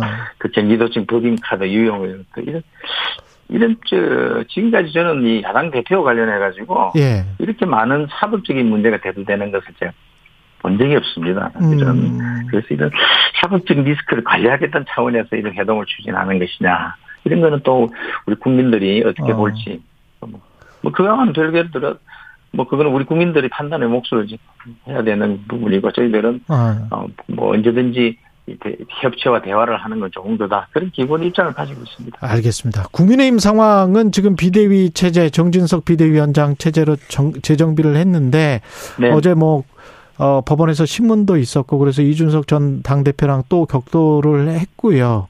네. 여러 지금 상황이 좀 그 국민의힘은 아직 완전히 재정비가 된 상황이라 보기는 좀 힘들지요. 뭐 아직은 그렇습니다. 이제 음. 곧 다시 이제 저 새로운 모습 찾아야 되고 또 특히 이제 그동안 우리 국민들에게 바람직한 모습을 좀 보여드리지 못한 부분에 대해서는 예. 아무래도 죄송스럽고 그렇죠. 이 우리 국민들이 5년 동안 참 진절머리 나게 지금 갈라치기를 보시지 않았습니까? 그래서 그적 거치를 이뤄주셨는데 어. 우리 우리 집권 우리 국민의 힘이 그런 이 내용으로 인해서 좀 한 몸이 되지 못하고 네. 그래서 이준석 정부가 새로 탄생했음에도 불구하고 국민이 그 걸맞게 새로운 모습을 보여줬나 어. 뭐 이런 부분에 대해서는 좀 깊은 반성이 좀 필요하다고 생각을 합니다. 그래서 음. 지금이라도 어, 새로운 모습 보여드려야 되고 음. 또 그런 새 옷을 입어야 되는 어? 어 그런 때가 아닌가. 예. 뭐 그래서 사람도 물론이고 마인드도 정책도 이런 알겠습니다. 새 옷을 입어야 된다. 음. 새 옷을 입으려면은 좀 헌옷도 벗어 던져야 된다. 뭐 이런 예. 생각을 갖고 있습니다. 의원님 지금 저 주호영 원내대표 추대론이 초재선 의원들 사이에서 나왔다고 하는데 사실은 의원님도 원내대표 출마설이 강력하게 있었거든요. 아, 뭐 저도 예. 준비는 하고 있습니다, 사실은. 아, 준비는 하고 계시군요. 네. 예.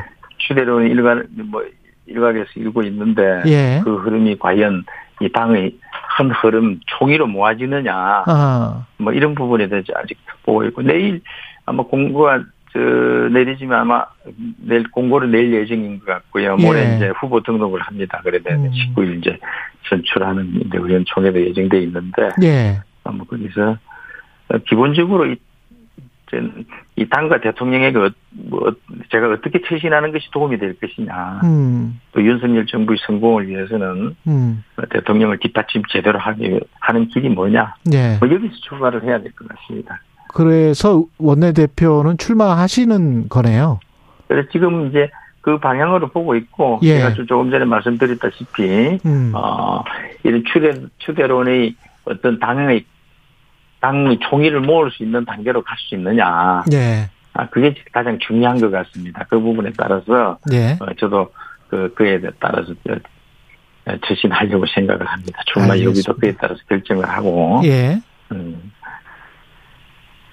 알겠습니다. 예, 여기까지 네네. 듣겠습니다. 예. 네네. 박대출 국민의힘 의원이었습니다. 고맙습니다. 네, 감사합니다. 예. 공정, 공익, 그리고 균형.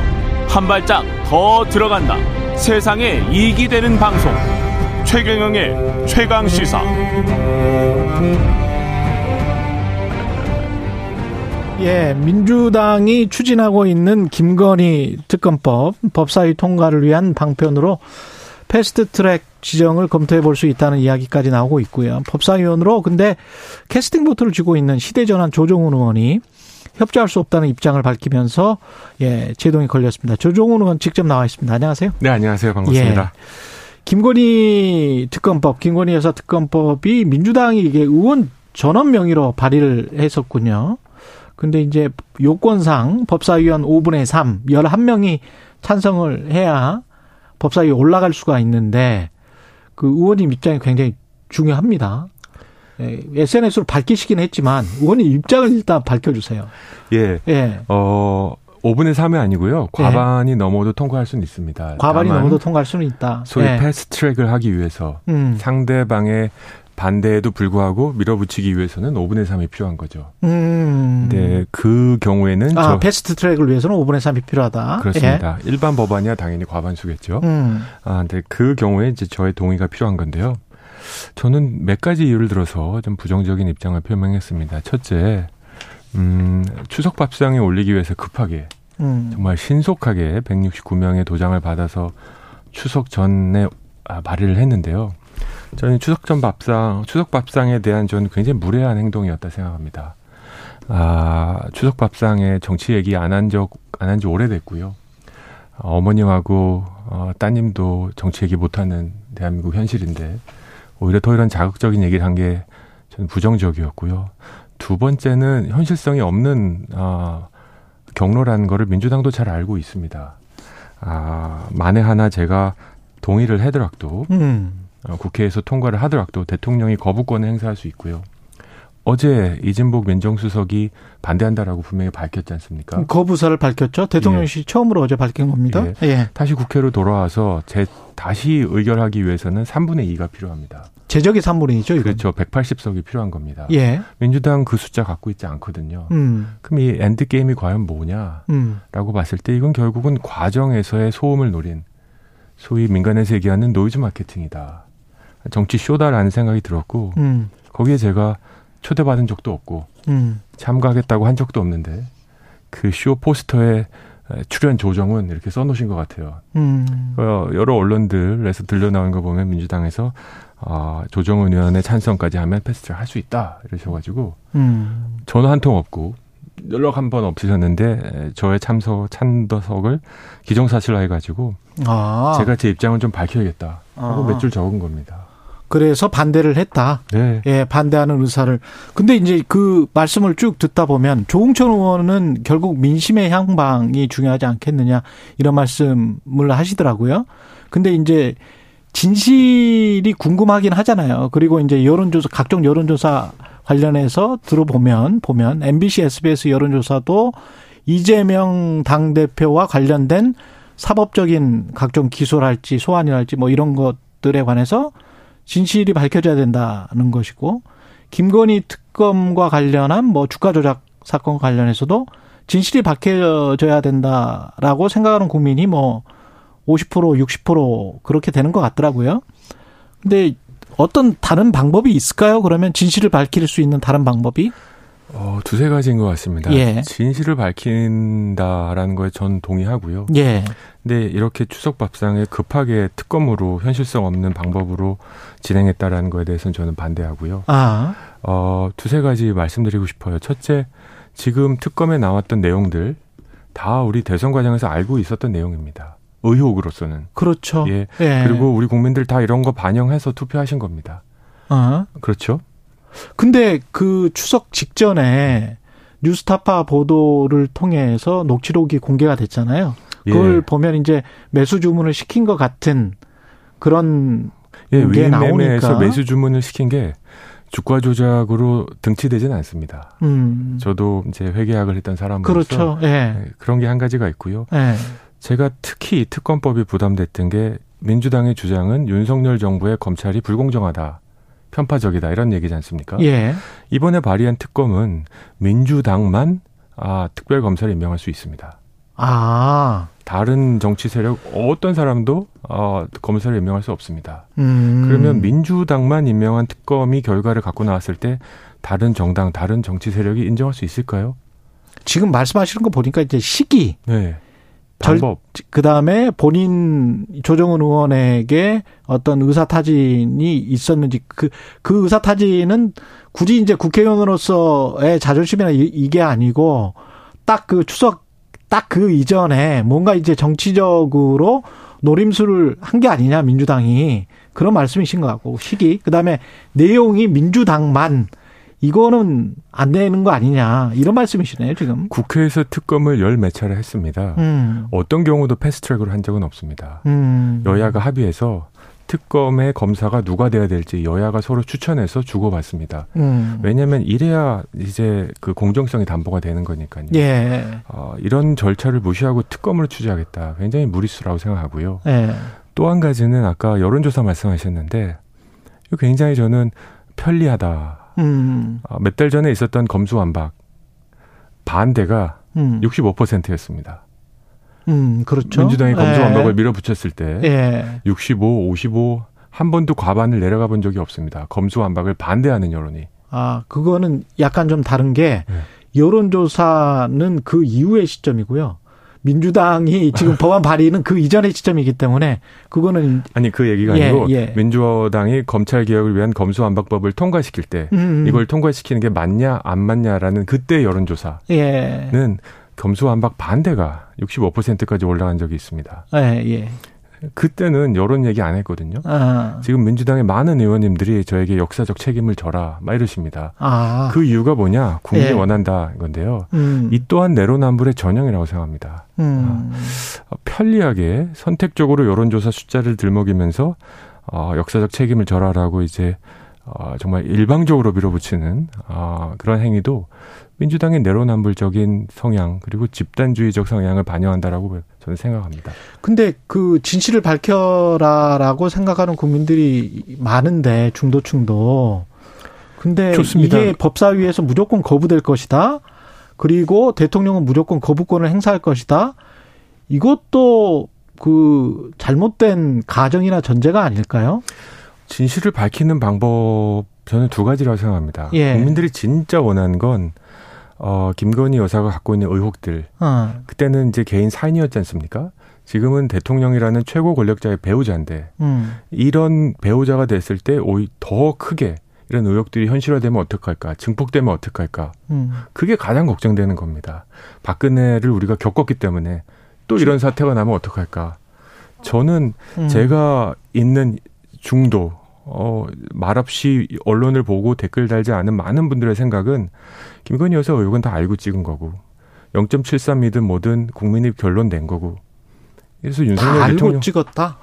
의혹이 있다는 건 다 인지하고 아니 그러면 그게 의혹이 있으면 뭐 검찰 수사를 해서 제대로 수사를 해서 기소가 잘 안 되고 있는 지금 검찰의 상황이면 검찰이 뭔가 정권의 눈치를 보는 것 같기 때문에 그러면 특검을 해야 된다는 그 논리는 어떻게 방어를 하실 수 있어요? 저는 검찰 수사가 만약에 부족했다라는 음. 인식이 있다면 그럼 공수처를 활용해 봅시다. 공수처 음. 우리가 민주당 밀어붙여서 만든 거 아닙니까? 예. 공수처가 그런 거 하라고 만든 거 아닐까요? 처음부터 특검을 들여맬 수는 없다고 생각하고요. 네. 특검은 저는 핵폭탄적인 입장이 겁니다. 그렇군요. 두 번째로 저는 정치가 더 긍정적이고 미래지향적이려면 앞으로 발생할 위험을 막기 위해서 특별감찰관 제도 제발 좀 도입하자라고 여기서 또 한번 외치고 싶습니다. 특별감찰관 제도. 예. 박근혜 정부 시절에 이석수 특별감찰관이 우병우를 드러내서 세상에 음. 이렇게 된 거지 않습니까? 예. 근데 지난 5년 동안 문재인 정부가 특별감찰관 임명하라는 요청에 전혀 응답하지 않고 한 명도 음. 임명하지 않았습니다. 그래서 지금 특별감찰관 주장을 좀 머쓱하고 하고 계신데 저는 잘못한 건 잘못했다고 인정하고 특별감찰관 임명해서 특별감찰관을 임명하면 대통령과 사촌 그리고 수석 이상의 대통령실의 비위 행위를 감찰할 수 있습니다. 근데 그거는 앞으로고 그렇죠. 그 이전에 가령 어떤 사람이 정말로 어떤 사건, 주가 조작 같은 사건에 관련이 돼 있었다면 그리고 그게 만약에 묻혀버린다면 그게 특히 그게 권력 때문에 그렇다면 이런 가정을 지금 국민들이 하고 있는 거 아니에요? 네. 어, 저는 미래의 지금 권력은 현재 진행형이지 않습니까? 예. 여기서 발생할 수 있는 부작용을 막는 게 선 먼저라고 생각하고요. 음. 과거에 벌어진 일에 대한 처벌, 어, 조사, 이거 좀 필요하다고 인정하는데, 예. 이거는, 어, 이명박 대통령도, 전 대통령도 기억하시겠지만 10년 뒤에 다시 소환해서 처벌했습니다. 기억나시죠? 이게 그럴 일인가요?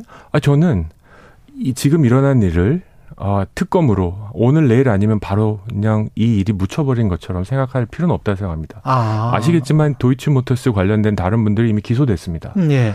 아, 김건희 여사 의혹이 이분들과 함께 주가 조작을 했을 개연성이 있다 이거지 않습니까? 그렇죠. 이분들이 이미 기소가 됐기 때문에 음. 기소 기간은 이미 거기서 멈춘 겁니다. 계속 연장이 됐죠. 예, 언제든지 예. 할수 있습니다. 음. 그래서 이게 뭐 12월 22일 날 다 끝난다. 이런 얘기는 저는 사실이 아니라고 생각하고요. 음. 그래서 검찰 수사가 왜 불충분한지 명확히 보고 안 되면 공수처라는 어 옵션 선택이 있으니까 거기도 한번 보고 정말 이러면서 하나씩 하나씩 국민들에게 이게 정치적으로 정쟁의 도구가 아니라 정의를 바로세기 위한 이런 국민의 여론을 만들어가는 과정이 필요합니다. 음. 그리고 정특검이 필요하면 논의합시다. 음. 아, 어떻게 특검을 임명할지 어떻게 민주당만 특검을 임명하겠다는 그런 정말 독단적인 생각으로 아. 윤석열 정부의 검찰과 민주당만의 특검 이게 동의가 되겠습니까? 시간이 훨씬 더 필요하고 훨씬 더 논의가 필요하고 국민적 공감대가 지금보다 훨씬 더 필요하다. 그럼요. 예. 그래도 검찰이 안 하면 그때 논의해도 늦지 않다. 네, 그때 검찰 공수처 다 해봐도 이거 너무하다. 음. 그때 지금보다 훨씬 더 단단하고 간강한 여론이 만들어지면 그때는 그 누구도 부정할 수 없을 겁니다. 그래야 국회가 제대로 기능하는 것이고 정치가 맞습니다. 기능하는 것이다. 뭐 이런 생각을 지금 말씀을 하셨습니다. 네. 지금 저 제가 이거는 뭐 꼭 해야 되는 거라서 MBC가 코리아 리서치 의뢰해서 아까 그 말씀 우리가 했던 그 7, 8일 조사한 결과고요. SBS 넥스트 리서치에 의뢰해서 7, 8, 9일 조사했던 거고 검수완박 관련해서 말씀하셨는데 그거는 전국 지표 조사 엠브레인 퍼블릭부터 해가지고 한 네 개 사가 관련해서 4월 에 처리했네요. 맞습니다. 4월 내 처리가 바, 아, 처리 반대가 65%뭐 이거 말씀하시는 거고 네. 여론조사 자세한 내용은 중앙선거 여론조사 심의 홈페이지 참조하시면 됩니다. 예, 이거 꼭 해야 된다 그래가지고 어쩔 수가 없네요. 시간이 아까웠는데 다른 말씀도 좀 여쭤봐야 되는데 특검 관련해서 오늘 특별히 여쭤봤습니다. 시대전환 조종훈 대표였습니다. 고맙습니다. 네, 감사합니다. 예.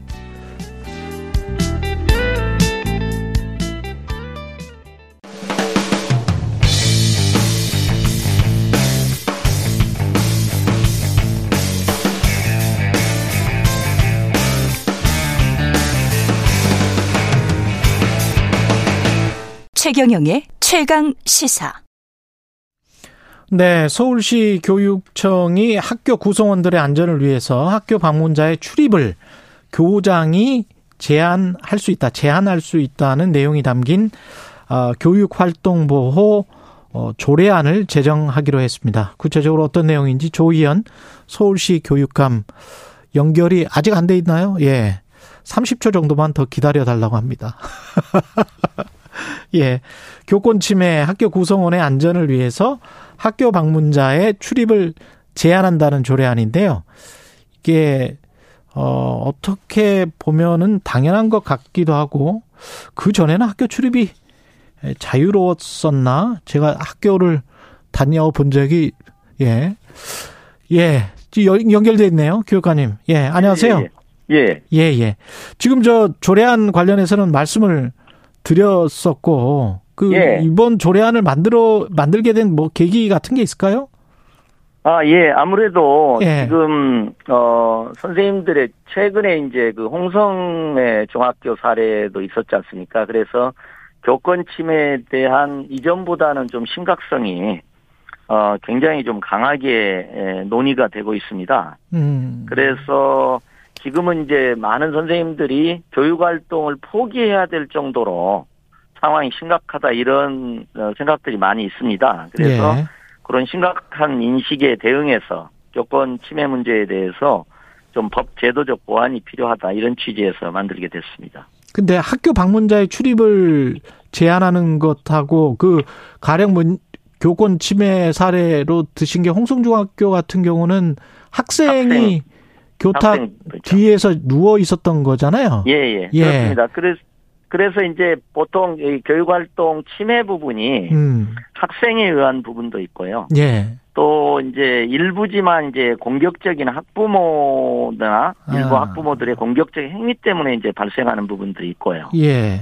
또 학교 내 교육 주체 간의 갈등에서 발생하는 문제들이 있습니다. 근데 이제 어, 요 지금 조례안에서 특별히 이제 특이한 부분은 어, 그런 학교장이 에, 외부인이 학교 음. 방문자가 무단으로 학교를 침입하거나 교육 활동에 대한 공격적 행위를 한 부분에 대해서 제한 조치를 학교장이 하거나 아. 때로는 이제 형사 고발까지 할 수 있는 이게, 이게 왜 그러냐면요. 예. 이제 문제가 발생하거나 뭐 사실 일부긴 합니다. 일부긴 합니다만은 그런 행위가 났을 때 바로 교실을 쫓아 올라가든지 예. 교장실로 그냥 바로 쫓아 올라가고 또 어, 또 젊은 선생님들, 또 젊은 여교사 등 이런 게 부분에서 공격적인 행위를 하거나, 음. 언어적으로나 신체적으로나, 이제 이런 경우들 때문에, 어, 교사들의 그런 위기의식이 상당히 많이 있습니다. 그럼 가령 뭐 재학 중인 학생이나 퇴학당한 학생이나 그런 학부모들이 예. 갑자기 교실에 와서 또는 이제 교실에 있다가 예. 학습 분위기를 방해하는 어떤 행위를 한다. 예. 뭐 욕설을 한다거나 그런 이상한 걸 한다. 그럴 예. 때는 이제 학교장이 나가라 이렇게 할 수 있다는. 지금은 음. 이제 면담 절차가 사실 있거든요. 네. 근데 이제 외국에 선생님들 이제 외국에 계셔서 학교 경험을 하신 게가 있으시면 예. 이제 굉장히 이렇게 학교 출입이 특히 교육 활동이 이루어지는 시간대를 얘기하는 겁니다. 아. 뭐 주말이라든가 방과후나 보통 체육 활동을 하거나 학교 음. 운동장을 이용하는 것이 아니고요. 예. 어, 교육 활동이 이루어지는 시간 동안에는 굉장히 엄격합니다. 막 철문이 닫혀 있는 경우들도 많고요. 예. 이런 경우가 있는데 우리 같은 경우는 상대적으로 이제 개방적인데 그렇죠. 저희가 1차 보안 조치는 했습니다. 이제 면담 연담 절차 같은 것도 있습니다. 지금도. 예. 에, 학교 지킴이라든가 이렇게 학교에서 이렇게 체크가 되는데 일부 이제 공격적 행위가 이루어지는 경우는 그것들이 무시되고 음.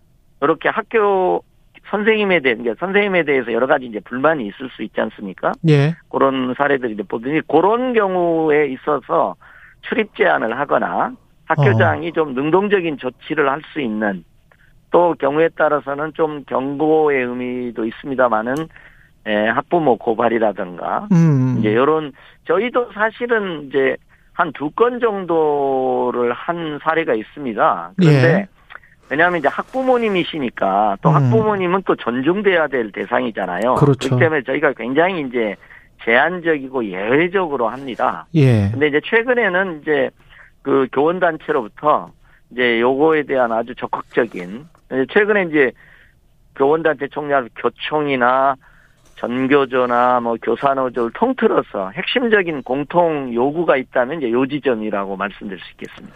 근데 지금까지 할 수 학교장이 할 수 있었던 건 무슨 정학을 시킨다거나 퇴학을 시킨다거나 이런 이거 말고 이렇게 학교 출입을 제한하는 것 이게 어떤 의미? 아, 예. 아니, 요 부분은요. 예. 특별히 이제 아무래도 외부인에 대한 부분이 포커스가 많이 있고요. 외부인. 지금 말씀하신 이제 학생과의 관계 부분에 있어서는 예. 지금 이제 최근에 국회에서 교원지법에 대한 개정안이 논의가 되고 있습니다. 뭐 음. 이태기 의원이나 강득구 의원님, 의원님이 제기한 교원지법을 통해서 예. 맞아면 교실에서 이번 영성중이나 이런 것처럼 예. 교실에서 예. 교사의 지도권 음. 의 부분에 대해서 좀 명확하게 정의를 하고 어, 그 제한을 두고 처벌을 더 강화하는 요런 부분이 지금 어, 들어가 있습니다. 물론 지금도 예. 학생이 교권 침해 행위를 하게 되면 교권 보호 위원회가 열려서 거기서 여러 가지 징계가 있고 말씀하신 이제 뭐 전학이라든가 이건 굉장히 높은 수준의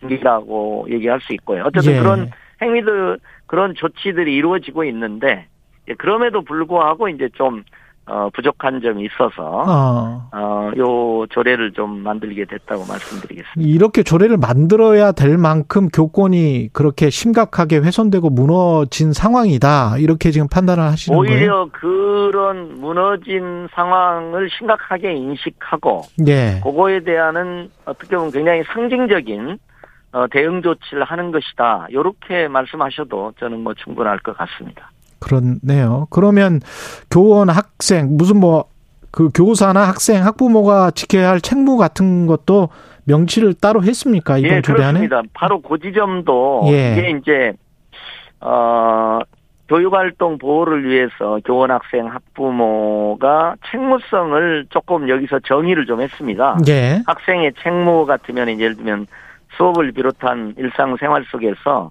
어 마담 정당한 교육 활동이 존중돼야 되고 또 다른 사람을 비난하거나 모욕하는 행위가 절제돼야 된다 이런 부분도 있고요. 예. 그리고 이제 보호자 학부모나 이제 보호자의 책무와 관련해서는 음. 사실은 이제 우리 같은 우리나라 외국의 예를 보면은 교원의 어떤 교육 활동에 대한 권위라고 할까요? 네. 권한이라고 할까 이 부분이 상당히 강력하게 그렇죠. 전중되는 분위기가 있습니다. 사회적인 근데 이제 우리나라 있죠. 경우는 예. 사실 이게 어, 성적에 대한 불만이라든지 음. 이런 것들이 이제 있으면 바로 교사의 어떤 평가권에 대해서도 음. 이렇게 도전을 하는 것들이 이제 많이 있거든요. 근데 예.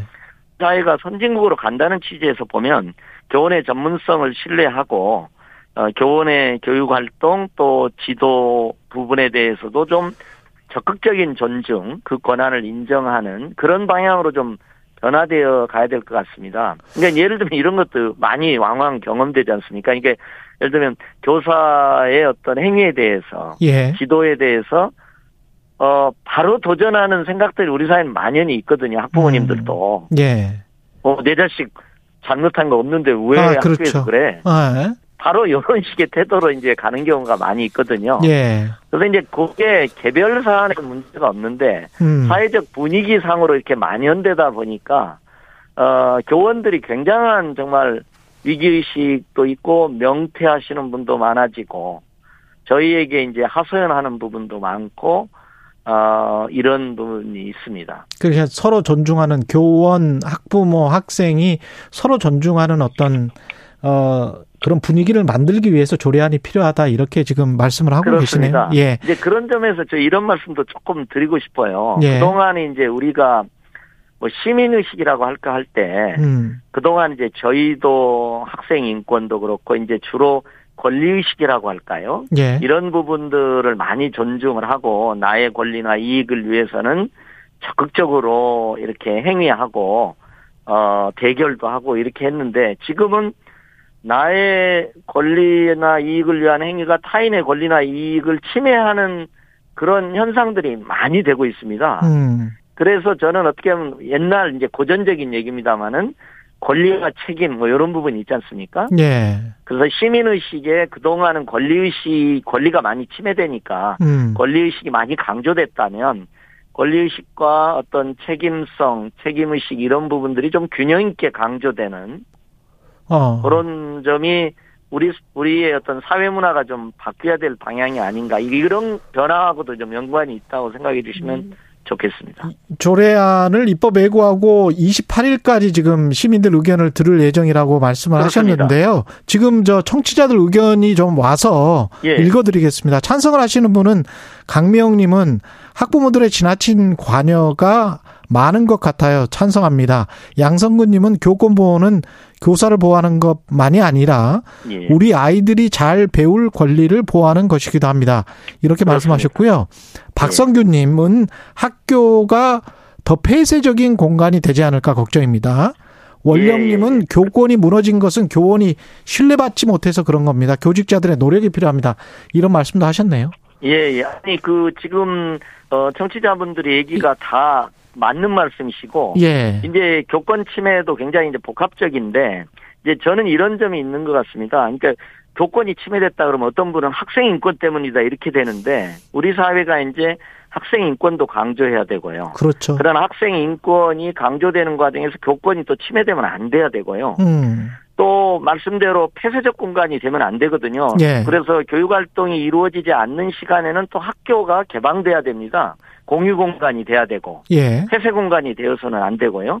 또 청취자 한 분이 말씀하신 것처럼 자녀 학습에 대한 이제 학부모들의 관심이 많지 않습니까? 음. 그래서 이제 지금도 상담 주간이나 이런 게 있는데 자녀의 학습에 대한 더 많은 정보, 더 많은 상담, 학부모와의 소통이 많아져야 되고 이제 이게 각각 다른 차원이라고 봅니다. 이 각각이 다 강조되는 되어야 되는 건데 예. 최근 상황이 이제 요 교권 부분, 교육 활동 음. 지도 부분에 대한 부분이 너무 어 경시되어 있기 때문에 예. 저희 교육청이 나서서 이렇게 강조하지 않을 수 없는 음. 저간의 어떤 사정에 대해서 우리 청취자님들도 어, 그 이해를 해주시면 좋겠습니다. 여기까지 듣겠습니다. 조희연 서울시 교육감이었습니다. 고맙습니다. 예, 고맙습니다. 예, KBS 라디오 최경련의 최강시사 듣고 계신 지금 시각 8시 42분입니다.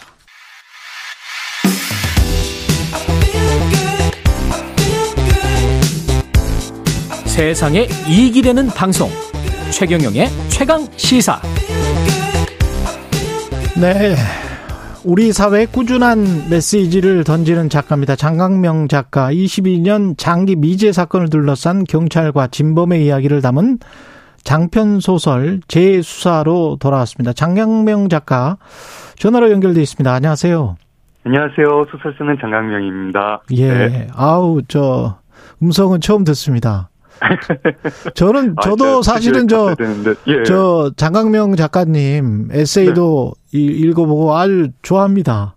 아유, 감사합니다. 네, 영광입니다.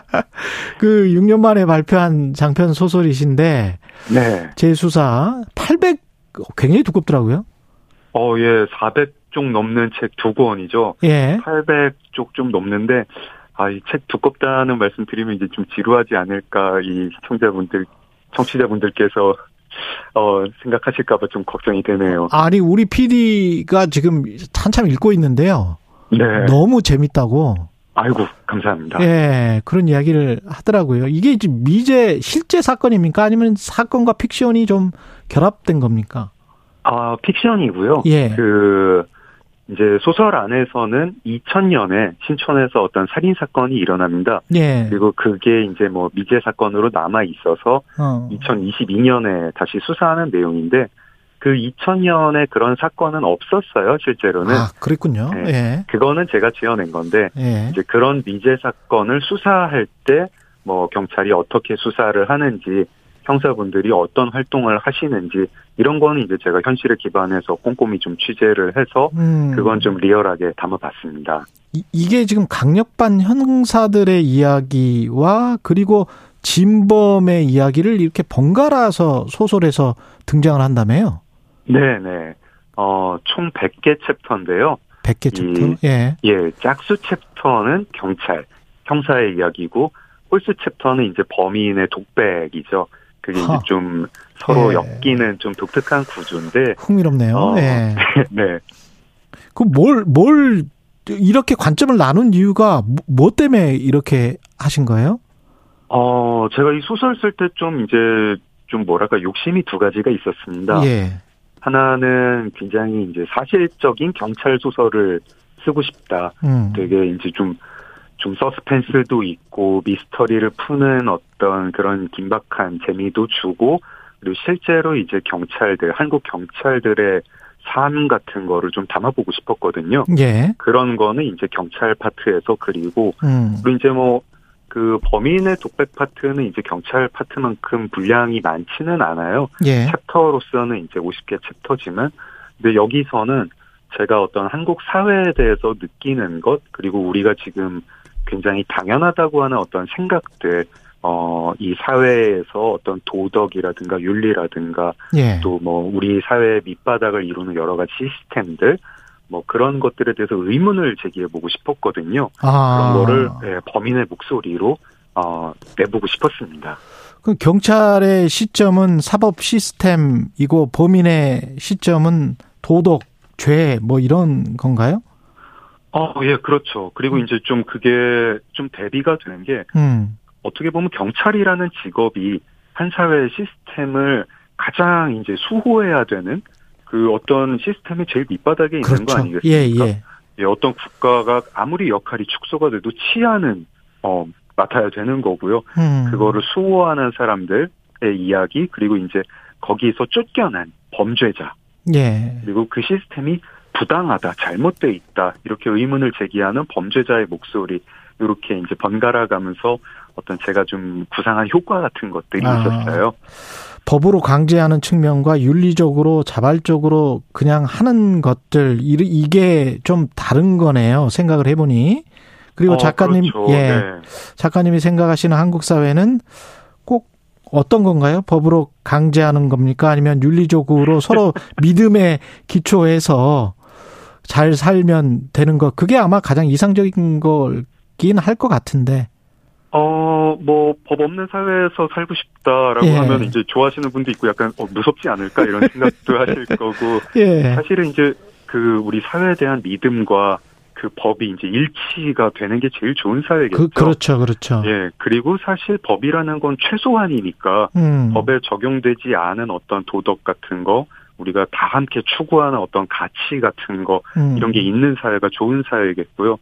제가 뭐 한국 사회를 뭐 책에서는 많이 비판하지만 예. 개인적으로는 한국 사회에 대한 믿음이 있거든요. 음. 괜찮은 사회라고 준수한 선진국이라고 생각을 합니다. 음. 하는데 예. 네, 약간 이제 우리가 한국 사회에 대한 어떤 믿음 같은 것들 거기에 품고 있던 희망 같은 것들이 이제 좀 얼마 전부터 쇠퇴하는 그런 기분은 들어요. 아. 그리고 그 쇠퇴의 원인이 좀 깊은 데 있다. 음. 그리고 여기에 대해서 우리가 새로운 답을 내놔야 되는데 그런 답은 좀 아, 많이들 이제 헤매고 있는 형국 아닌가 네. 그런 생각을 합니다. 그런 그, 마음도 좀 제수사에 담아봤어요. 그 제수사에 그 담겨 있는 어떤 그 감정이랄까요? 한국 사회의 감정은 뭡니까? 느끼시는 어, 작가가 느끼는? 예, 제가 쓰면서 그런 감정들을 한번 정리해 봤습니다. 예. 저는 그냥 두 가지로 키워드를 뽑아봤는데요. 공허 하나는 공허, 음. 또 하나는 불안. 그러니까 음. 2022년에 한국 사회의 제일 큰 문제가 뭐냐라고 누가 이제 저한테 물으시면은 저는 공허와 불안이다. 이렇게 답을 하겠습니다. 이게 어디로부터 온 겁니까? 온, 온 걸까요? 이게 공허나 불안이? 두 가지가 좀 다른 것 같아요. 예. 그 원인은 이제 불안 같은 거는 저는 그냥 되게 이제 좀 시기를 특정할 수 있다고 생각합니다. 음. 1990년대 말에 외환위기 이후에 왔다. 아. 우리의 불안이라는 게요, 그냥, 어, 다들 한국에 살고 있다 보면 어떤 느낌이 드냐면, 언젠가 내가 추락하지 않을까? 그렇죠. 그리고 네. 추락하면 그때 난 어떻게 해야 되나? 누가 날 도와주나? 음. 그러니까 이 추락에 대한 공포가 있는데, 그거를 다 각자 떠안아야 되는, 뭐, 우리 다 이제 20년 뒤에 뭐 먹고 살래 하고 물어보면 이제 다들 그렇죠. 불안해하죠. 긁게 되는 예. 예 불안이고 음. 공허는 그거보다는 조금 더 이제 원인이 깊은 것 같습니다. 음. 말하자면 한국 사회가 좀 목표를 잃은 것 같아요. 예전에는 음. 이제 좀 먹고 살자 이런 그렇죠. 게 목표인 때가 있었고 민주화 이런 게 목표인 때가 있었는데 어. 사람이 저는 이렇게 생각을 하거든요. 음. 더 의미 있는 것 자기보다 어떤 거대한 이야기 여기에 음. 포함되고 싶어하는 게 사람입니다. 아, 분명히 그렇죠. 예, 예, 그 인간은 되게 깊은 욕구인데 예. 지금 한국 사회가 어 한국인들에게 혹은 좀 더 크게 보면 이제 현대 문명 자체가 현대인들에게 어떤 더 큰 이야기, 거대 서사 음. 이런 걸 못 주는 것 같아요. 우리가 지금 뭐 먹고 사는 게 걱정은 아닌 사회거든요. 그렇죠. 근데 뭘 추구해야 되느냐 우리가 다 같이 물어보면 잘 대답하기 어렵습니다. 그러면서 어떤 혼미한 느낌이 들고 어, 내 인생의 의미는 뭘까? 뭐 우리 사회가 지금 추구하는 가치는 뭘까? 음. 헤매게 되는 그런 데서 공허감 나온다고 생각을 합니다. 장강명 작가님은 뭐 공허함이나 불안감이 있으세요? 그 글쓰기로 이거를 좀 극복을 하십니까? 어떻게 어떻게 하세요? 저한테는 글쓰기가 삶의 의미고 그렇죠. 네, 예, 그런 것 같아요. 이제 되게 어떤 충만한 느낌이 들죠. 어. 이제 근데 뭐 모든 분들한테 다 글을 쓰라고 할 수는 없는 거고 그렇죠. 사실 뭐 이것도 좋은 답이라고 생각을 합니다. 뭔가 음. 좀 창조적인 일을 하면은 어 좀 그런 공허감을 예. 극복하게 되고 저는 그래서 많은 분들이 뭐 꼭 글을 쓰는 게 아니더라도 음. 어떤 그런 활동들을 많이 하셨으면 좋겠어요. 예. 뭐 그런 생각도 합니다. 그 기자 출신이기도 하고 그래서 유명 신문사에 그래서 요즘 주목하고 있는 사회 문제나 노동 문제 같은 게 있을 것 같습니다. 아 예, 노동 문제 주목하고 있고 사실은 제가 이제 저랑 의견이 같은 소설가 분들을 좀 모아가지고 내년에 같이 어떤 소설집을 내보자. 아. 2020년대 한국의 노동 현실을 다루는 그런 소설집을 내보자. 그런 문학이 좀 요즘 최근에 좀 별로 없지 않았느냐 이런 아. 얘기를 해요. 재밌겠네. 그리고 예. 어, 예. 이게 이제 한국의 2020년대 노동 현실이 제가 보는 노동 현실은요. 예. 이렇습니다. 과거에 우리가 노동 문제를 얘기할 때는 좀 어떤 뭐 착취하는 사람과 착취 당하는 사람 음. 이게 좀 구분이 구분이 했던 그렇죠. 것 같아요. 맞아요. 예, 그게 예, 뭐 고용주건 뭐 노동자건 음, 음. 구분이 있었는데 최근에 이제 뭐 프리랜서, 뭐 플랫폼 맞아요. 노동, 예. 뭐 자영업 하는 예. 거 보면은 누가 착취를 하고 누가 착취를 당하는지도 명확치 않고 음. 어떤 면에서는 되게 불행한 얘기인데요. 모든 사람이 자기 자신을 착취하고 있고 또 서로 서로 착취하는 것 같은 그런 모습도 좀 보이는 것 같아요. 맞아요. 예. 예. 그런 거를 그런 노동 현실, 바뀐 노동 현실을 우리가 좀 한국의 소설가들로서 책으로 좀 써보자. 음. 기록도 남겨보고 어, 독자들한테 질문도 던져보자 예. 이런 생각하고 있습니다. 게다가 올가을에 에세이도 또 발표하신다고 하니까 기대가 많이 네. 됩니다. 예, 여기까지 고맙습니다. 듣겠습니다. 신간 재수사로 돌아온 장강명 작가였습니다. 고맙습니다. 네, 고맙습니다. 예, 그리고 음악 한 곡 들으면서 예, 최경련의 최강 시사 끝내겠습니다. 레니 그레비츠의 It Ain't Over Till It's Over. 예, 끝날 때까지 끝난 게 아니다. 예, 오늘은 근데 끝내야죠. KBS 최경련 기자였습니다. 내일 아침 7시 20분에 다시 돌아오겠습니다. 고맙습니다.